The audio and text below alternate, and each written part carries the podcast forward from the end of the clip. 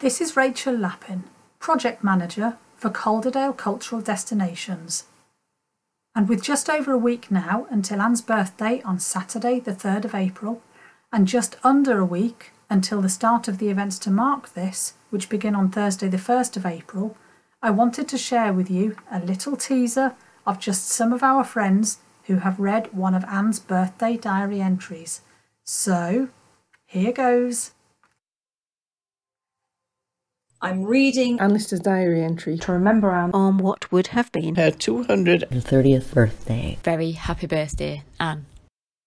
That was seven of our friends. You may have recognised some of them. Listen out from Thursday, the 1st of April, for two readings each day, through to Monday, the 12th of April, for the final reading.